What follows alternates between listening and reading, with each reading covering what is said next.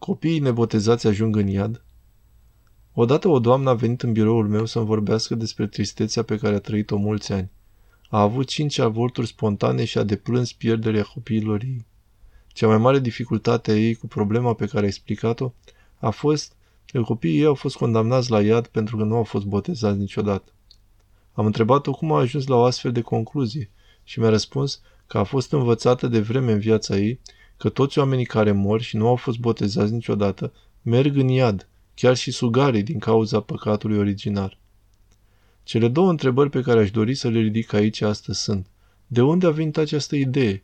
Este aceasta învățătura Bisericii Ortodoxe? Istoric vorbind, această idee a fost propagată de-a lungul secolelor de către Biserica Romano-Catolică.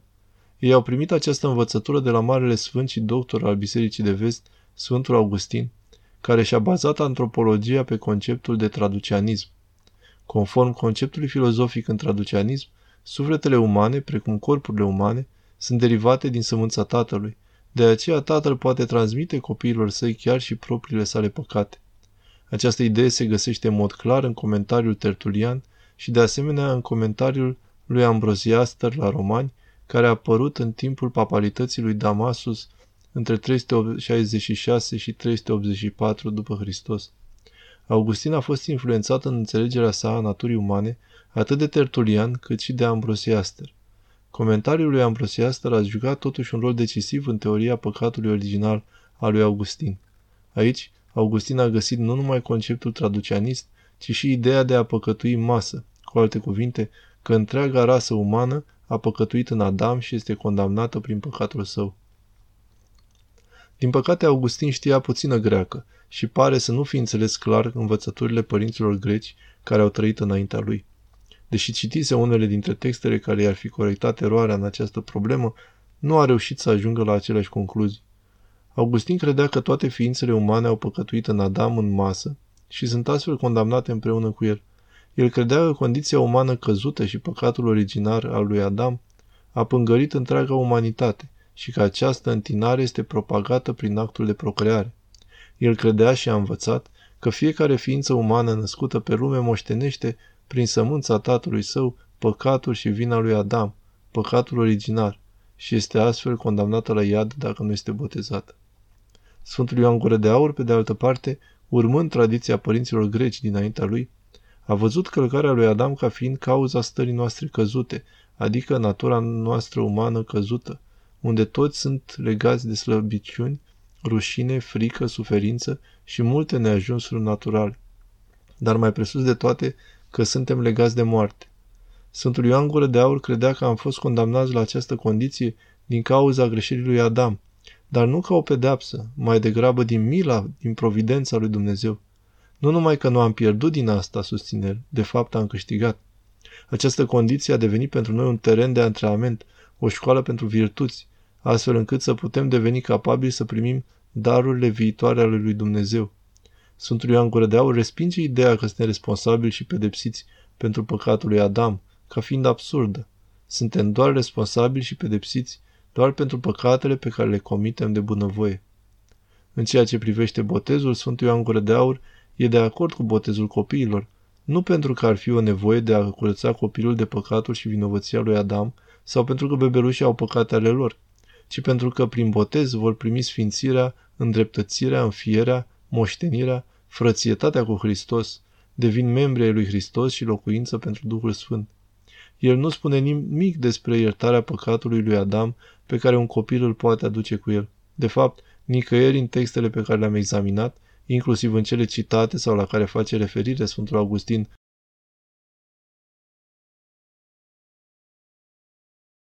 în Contra Iulianum Pelagianum, n-am găsit vreo indicație în mintea Sfântului Ioan Gură de Aur a existenței noțiunii de propagare a primului păcat prin actul procreării. Din examinarea textului din Contra Iulianum, mi se pare că Augustin citise aceleași texte, dar fie a înțeles greșit, fie a ignorat complet pasajele care explicau clar poziția Sfântului Ioan Gură de Aur în această chestiune. Motivul pentru aceasta a fost posibil pentru că era deja convins de corectitudinea propriei sale convingeri. Este de asemenea posibil ca în propria sa minte a crezut că protejează memoria Sfântului Ioan Gură de Aur de o posibilă asociere cu erezia pelagiană. Există unele indicii în acest sens în comentariile sale. Astfel însă, a stabilit în Occident o învățătură despre păcatul originar care nu este complet conformă cu tradiția patristică, cel puțin a Orientului. Aceasta urma să aibă un efect de durată asupra Bisericii de Apus, fiind acceptată de teologii catolici și protestanți deopotrivă până în vremurile noastre. Există, evident, dificultăți intelectuale serioase cu învățătura lui Augustin, așa cum subliniază profesorul Gerald Bonner. Nu este clar ce poate împărtăși umanitatea în vinovăția lui Adam, atunci când aceasta exista doar în potențialitate în coapsele sale la timpul căderii.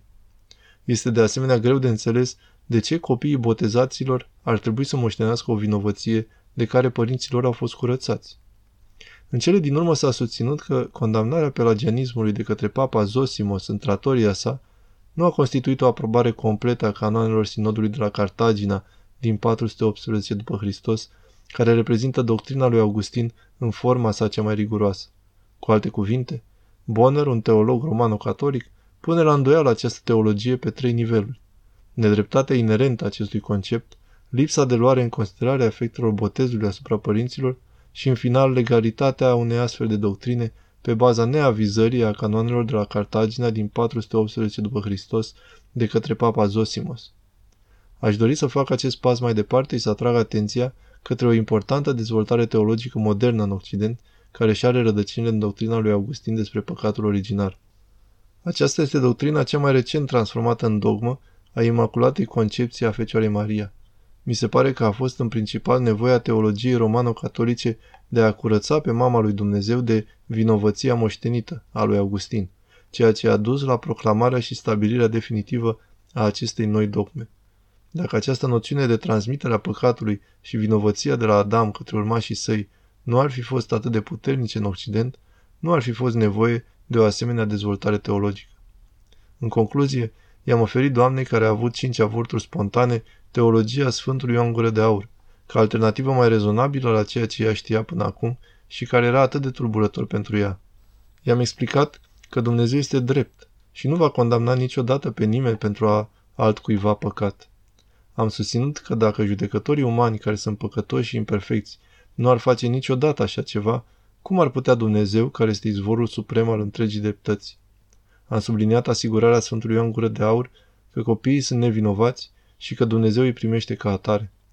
În omilia 28 despre Matei citează din înțelepciunea lui Sirah. Sufletele celor drepți sunt în mâna lui Dumnezeu. Și concluzionează că la fel și sunt și sufletele copiilor, pentru că nici ei nu sunt răi. Femeia a plecat cu un zâmbet pe față. A găsit pace și mângâiere în învățăturile rezonabile ale Bisericii Ortodoxe.